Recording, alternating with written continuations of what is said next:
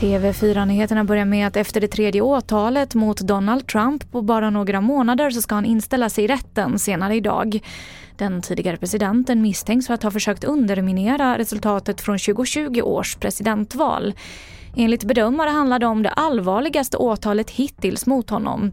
Det ringar bland annat in hur Trump eldade på sina supportrar inför stormningen av den amerikanska kongressen den 6 januari år 2021.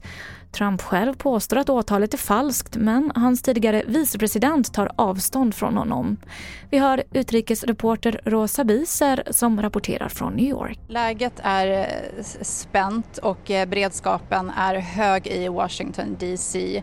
Eh, Trump sa igår via Truth Social till sina supportrar att han aldrig har fått så här mycket stöd som han har fått nu.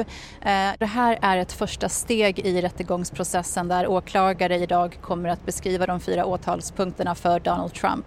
En domare kommer också att fatta beslut om eventuella borgensvillkor och man kommer också att diskutera ett schema för rättegången och eh, processer inför den. Åklagaren Jack Smith vill ha en så snabb rättegång som möjligt medan Donald Trump Trumps advokat kommer att be om att få skjuta upp rättegången till efter presidentvalet nästa år. Idag väntas regeringen fatta beslut om att polisen ska utöka de inre gränskontrollerna i Sverige. Bakgrunden är det försämrade säkerhetsläget till följd av koranbränningarna. Det var det senaste från TV4 Nyheterna. Jag heter Emily Olsson.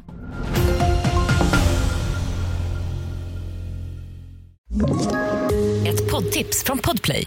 I podden Något Kaiko garanterar östgötarna Brutti och jag, Davva, dig en stor dos skratt. Där följer jag pladask för köttätandet igen. Man är lite som en jävla vampyr. Man har fått lite blodsmak och då måste man ha mer. Udda spaningar, fängslande anekdoter och en och annan arg rant. Jag måste ha mitt kaffe på morgonen för annars är jag ingen trevlig människa. Då är du ingen trevlig människa, punkt. Något kajko, hör du på podplay. Därför är gardinerna.